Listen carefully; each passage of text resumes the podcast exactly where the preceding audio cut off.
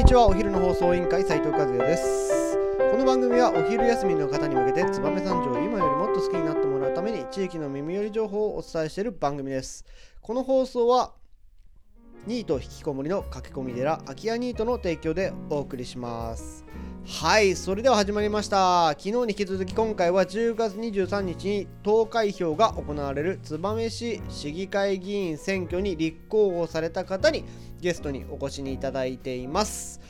早速始めたいと思います。本日のトークテーマ稲村さんです。イエイ。はいということで結構陽気に始まった番組なんですけど早速自己紹介をね、せっかくなんでしてもらおうと思うので、わかりました。はい。じゃあお名前の方からお伺いしてもいいですか？はい、えーこの度燕市議会議員選挙に参政党公認で立候補しました稲村孝之ですはい、よろしくお願いします。お願いします。はい。早速なんですけど稲村さんね僕はあの青年会議所の方ではい。一緒に活動をしてるので、あのすごい内容は知ってるんですけどこの音声メディアとかじゃあ例えば今燕三条の人が稲村さんって知ってるのかなって聞いたら多分ねちらほらって知ってる人いると思うんですよ。稲村さん三条では保内の方でマドレーヌ屋さんを経営されていて、燕の方ではシェアハウスドアーズの経営をされているということでまあ 2, 2店舗になるんですかね。ね。はい。やられている中で、まあ、そのねいろんなやってきたことをさらに生かすそれ今まで見てきた自分なりの視点から見て今度は街の方に注力するっていうニュアンスでよかったんですかね。そうですね。まあい意味合いとしては、はい。今あのあご紹介いただいた、はい。あのドアーズですね、まあ、コワーキングスペース、はいはい。シェアオフィスなんですけれども、はい。その建物があの空き店舗を活用した、うんうん。あのお店になってるんですよね。はい。で私がそのお店やってる燕市の本町っていうとこはいろは,、はいはいはい。あの空き家がかなりたくさんあって、はい。で今後ですねもっともっとやっぱり人口が減って、うん。空き家が増えていって、はい。10年後にはまあゴーストタウンになってしまうと、はい。まあ、そういう試算が出ているんですね。そういうのもき市役所の方から聞いてたので、はいはい。意欲がある人たちをこう集めて、はい。空き家があったらそこを紹介して、はい。で新しいお店をうんにチャレンジしてもらうって、まあ、そういう活動をしていたので,、はい。でその一方で空き家の問題があるのに一方でこう田畑をはい。潰して、はい。え新しい宅地をはい。作ってるんですよね、空き家がこれからどんどん増えていくのに、その問題を放置して、まあ、放置はしてないんでしょうけど、うんまあ、それが手つかずな状態で新しい宅地を作ってしまってると。でそれをた宅地を作るのはいいんですけど、はい。それこれからまたどんどんもっと人口が減っていくんで、はい。その新しい宅地も数十年後にはまたゴーストタウンになっちゃうと思うんですよね。なるほどなるほど。はい。なのでで一回田畑を潰しちゃったらもう農地に戻せないんで、はい。だったらやっぱり市街地をもっと人が、えー住みやすく、来れるようにね。そうですね、はいはいはい。まあ、空き家の家屋の権利の問題とか複雑なんでしょうけど、はい。そこちゃんと整理してそこに人が住みやすくなるようにして田畑を田畑として残したいなというふうに私は思ってそれを市議としてやりたいなと。ああなるほど。はい、じゃあ明確な理由でやっぱりこの住む人たち、まあ、一番の課題であるやっぱ人口減少、そして空き家というところのオーブンにあのメスを入れるためにそうですね。こうやっぱ地元民民側ではできないっていうちょっと判断もあって市議選に応募したと。ですね。なるほど、あ立候補ですね、ごめんなさい、あ言葉間違えました。はい、なるほどですね、やっぱそういう目線って大事ですよね、この街をやっぱ思うあん。がゆえに、やっぱり立候補される方って、本当す素晴らしいなと、個人的に思いますので、ぜひぜひ、えー選挙を、まあ、当選した暁にはね、そういった形でやっていってほしいなと思います。はい、それでは、えーもうちょっとお聞きしたいことが結構いっぱいあるんですけど、えーちなみに今年初立候補はい。なわけじゃないですか、はい。うん。今回で。なんかどうですか？こうやってみて。やってみて、はい。まあ正直僕あの無所属で、はい。あの最初出ようと思ってたんですね、はいはい。で無所属で出てあの凱旋感も出さないし、はい。筋立ちとか、はい。そういうのも一切せずに、はい。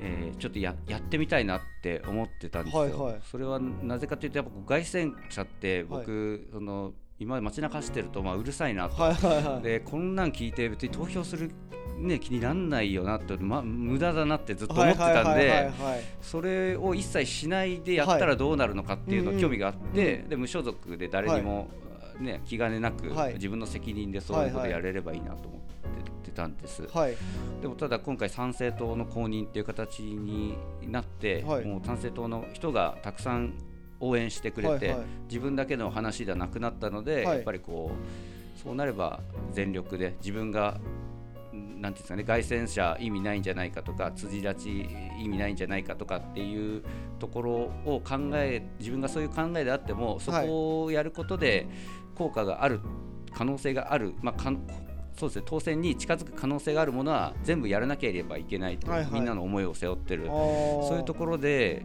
無所属よりも、まあ、背負ったものが重くて、はい。やることもたくさん増えてはい。っていうところで選挙ってすごく大変なんだなあなるほどですね。やっぱそうだえじゃあ今せっかくなんでその話出たのでの珍しいですよね。のどういう経緯でじゃああの聞いていきたいんですけど参政党の公認に至ったのかっていうところちょっとその無所属で行かれるっていうやところがあったっていう話からやっぱ今公認をいただいてるわけじゃないですか、い。その経緯ときっかけって何だったんですか？そうですねちょっとまあ長くなるかちょっと少し多少長くなるんですけど、はい。あの僕がそのどやってるドアーズはあの青年会議所のはい仲間と一緒に2人で、まあ、運営してる。私オーナーは私ですけど、はいはい。運営責任者っていうのはその仲間がやってくれていて、で彼がまず最初にあの市議会立候補するということでで後援会長を探していて、はい。で僕が後援会長を受けて、はい。でその彼の後援会長としてこう挨拶回りをうん。地元の企業さんにこうしてたんですね。である社長さんから、はい。そのね僕の仲間応援するけれども、はい。君一人で出ても議会は何も変わらないよってい。う話をさ、はいはいはい。してで稲村君君も出なさいっていうお話でお。でえー、って 思うじゃないですか、うん。で全く出る気なないんで、はいはい。ただそのお話はどういうお話だったかっていうとその議会とか、まあ、日本日本も30年間給料変わらないとはいかその燕の議会もすごい硬い感じっていうんですかねもう。体制が変わらずにねずっと言い続ける方もいらっしゃいますからね。変わらないのは君たちの世代の責任でもあるんだよっていうはい。こと、プラスその町の課題なんかもこう含めてこう1時間ぐらいこうお話しされて、うん。いやまあ確かにそうだよなと思って、はいはいで実際そそこまでその時点まで僕ね政治とかに興味関心が結構薄かったんですよね、でそういうのがやっぱ後ろめたいなっていうかやっぱり市役所とかあの政治家の方がなんかしてくれるんじゃなないかっていう、あまあ誰かがね、はい。勝手にやって、はい。勝手に良くなるんじゃないかってね思ってた部分があったってことですね。はい。そういう部分が、まあ、まずいなっていう思いもしたんでやっぱり自分で出てなんていうんですかね文句言うにしてもやっぱ自分で出てチャレンジしてみたいなっていうそこで決意した。ななるほど。じゃあこう一緒に回られていて、やっぱ話を聞いていく間に、ね。まあ、多責にせず自分で動いて、はい。やっぱり変えていかなきゃダメなんだなと感じたわけなんですね、はい。素晴らしいな。それで出ようって思うのはマジですごいと思ってます。まあ、まあ、はいそれはそうなんですけど、まあ、じゃあそこからまあそこでは無所属で行こうと思ってたわけですもんね。はい。じゃあなんか転機はあったわけなんですよねきっとそうですね。そこでそのさっきにあったその、まあ、無所属で、はい。まあ、その自分なりのやり方でやるとはいい。うふうに思ってたんですけど、はい。まあ、でも勉強はしなきゃいけないじゃないですか。政治のこととか。最低限ですね。はい。それはちゃんと勉強しなきゃいけないので、はい。まあ、YouTube とか書籍でい。ろいろ自分なりに勉強してた時にその YouTube で参政党の動画がおすすめに上がってきたんですよね。はいで最初なんだこれって思って、はい。知らなかったんではい。でいくつか動画を見たらあーなんかすごいすごいいいこと言ってるなって。なんか本当にこうなんていうんですかい命かけてるなこの人たちって、すごい感動したんですよね、それでまずここに入党して、はい。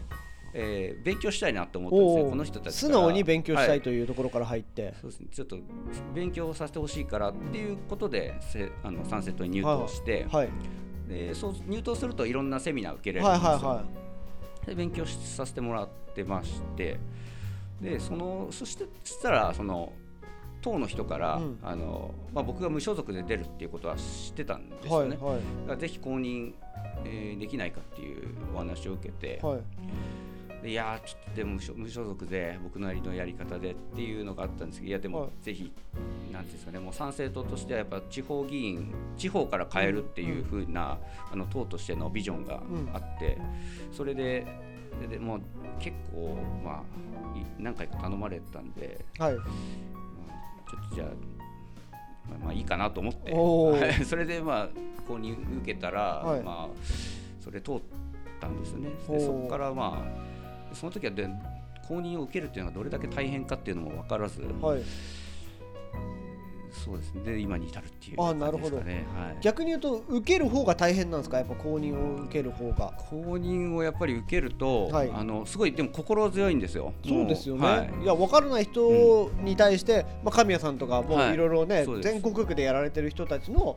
まあ、やり方だったりとかノウハウだったりとかのもね、むゼロよりはねあるわけですからね。そうなんですよね、はい。心強いしアドバイスもたくさんいただけるし、はい。あの非常にいいなって思うんですけど、はい。でもその最初無所属でやろうって思った理由があの自分なりのやり方でやるっていうことと、うん。もう一つは、はい。あの市議のレベルだと、はい。無所属が絶対通りやすいって言われてたんですよ。なるほどなるほど、はい。あのこう色目なしで見てもらえるからっていうあそうです。まあ、この人は素直に行くんだなとかっていうところもあって、まあそのこう通りやすい方の道を、イージーな方をちょっと選ぶ感じではあったところですもんね無所属であれば。ね無所属の方がやっぱり広く応援をはい募れる、はいはい。はい。色ついちゃうと、はい。やっぱりその好き嫌いありますもんね。なのでもう圧倒的にもう絶対当選すする気があるんだったら無所属で行きなさいっていうのはこうもういろんな人から言われてて、だから、まあ、それもあったんですよね。うんでもでも今回その参政党の人たちとこう党員になって関わるうちに、なんかもう本気でこう日本を変えようっていう熱量が高い人が本当集まってるんですよね。お本当にもう毎日ボランティアで、ーはい。誰にも言われなくても辻立ちイオンのところでうん。やってる人がいたりとか、まあ、そういう人が何人もいて。へえでで結構 JC の厚さにもなんか近いところがあるなっていうふうにはいはいはい。僕は思うんですけど、いやでもこの人たちと一緒になんかやれると、まあ、ちょっと楽しいだろうなっていう思いがなんかするなはいはいはいはい。それでまあこう公認に受けてもいいかなってああなるほ思どっ、たんです。まあ、熱量もいいし、はい。非常に気持ちよくうん。一緒に戦ってくれる仲間になってくれるっていう点に関してはやっぱ私も聞いててすごいなってやっぱ思いましたよね。はい。じゃあぜひねそちらの方またね、三政党さんはね今 YouTube とかメディア露出個人でできるメディア露出っていうのはかなり SNS 使ってやられてると思うんで、まあ、そちらにもちょっと注目してみてほしいなと思います。じゃあ最後にちょっと聞いていきたいところ、まあ、告知もね後でちょっと何点かあると思うんですけどちょっと僕これだけは聞きたいなと思っているんですけど、まあ、さっきねこの街をどういう風にしたいっていうのを、まあ、説明をしてもらったんですけどその意気込みまあ本当にこういうことをやるぞと。公約的なこう何かっていうのを、まあ、端的に言うものを何個か用意してあるんじゃないかなと思うのでそれはちょっと聞いてみたいなと思うんですけど。まあ選挙受かったらこれをやるぞと。さっき言った空き家対策なのか、まああの移住者支援なのか、まあ、交流人口の増加なのかまあいろいろこの町に対してのメスをやるとは思うんですけど、そちら何に対して一番力強くやっていくのかっていうのをもう少し最後意気込みとして聞いていけたらなと思います。ありがとうございます。はいそこはもうやっぱり空き家対策が一番上にこう来てねはい。そこ空き家対策をしてその田畑の造成してるはいのを減らしたいっていう思いが一番あって、やっぱり田んぼを一回宅地にしちゃったはいら元に戻せないじゃないですか。そうですだからこのただでさえね、自給率が低い日本で、はいそんなやって、ね、さらにこう農地を減らしていく、で政策的にもやっぱりそういう農地を減らす方向に行ってると思うので、はい。あの僕はそこをやっぱり止めたいんですよね。そのちゃせっかくこう市街地であの遊ばせてるところがあるのにそこをほっぽらかして新しい宅地を作ってでそこもまた、ね、どうせ人口減ればゴーストタウンになっちゃうのにえ農地は農地として残すべきだっていうのが僕の考えでうん。それをぜひやっていきたいとわかりました。じゃあぜひそういったところ、まあ、燕市さんとかもねこれからいろんな改正法を入れていく中でそういったところが増えていくような街であればぜひぜひあの変えてっていきたいなという思いを今聞けましたので、まあ、これにね皆さん今のお話を聞いて確かにそうだなと思う方いっぱいいらっしゃると思います。いやいやうちの隣空き家だよとかさあうちの近くの工場廃工場であそこリノベーションしたらいい施設できるんじゃない？みたいな。燕さんって結構やられてるじゃないですか。だってそういうふうに若い人の力で、まあ、昔のあの社工場さんとかいい例ですよね。昔の工場をリノベーションしてはい。写真工場にしたりとかハンドメイド作家が物を売るとかやっぱりそう新しく建てるんじゃなくていかにしてリノベーションまあトライアングルさんとかもそうかもしれないですけど燕の若い人たちがそうやってやってくれてるやっぱ実績があるので、まあ、そういったものを武器にしてどんどんどんどんやっぱ行政を中から変えていくっていうところの熱い思いを聞けたというところ非常にありがたかったなと思います。じゃあ最後に視聴者さんへのメッセージお願いします。はいありがとうございます、えー、と10月20日木曜日、えー夜8時から、えー燕市文化会館のホールで参政党の副代表、まあ、参議院議員でもありますあの神谷宗平さんがですねあの講演されますでなかなかですねあの忙しい方なので、はい。今回も結構弾丸スケジュールで、はい。燕に来てくれることってもしかしたら今後もうないかもしれない、はい。これからどんどん忙しくなる方なのでこの機会にですねぜひ、えーご都合つけば皆様にお越しいただきたいなと思います。はいありがとうございます。まあ本当にね私も神谷さんの講演何回か YouTube で見させてもらったんですけど本当にまああの全部抜きにして一回聞くか価値は本当にあるなと思うしまあ本当賛成とあの耳なじみない方結構多いと思うのでそのサンセット自体が何をやってるかっていうのをこの機会にね聞くチャンスでも生で聞くチャンスあると思うのでぜひぜひ、えー足を運んでいただきたいなと思いますのでよろしくお願いします。はい。それではまたこちらの方、えー申し込み URL はですねあのこのラジオの URL の下に貼っておきますのでぜひそちらからも、えー見てほしいなと思います、えー同じく稲村さんの情報も上げときますのでぜひぜひ拡散お願いします。はい。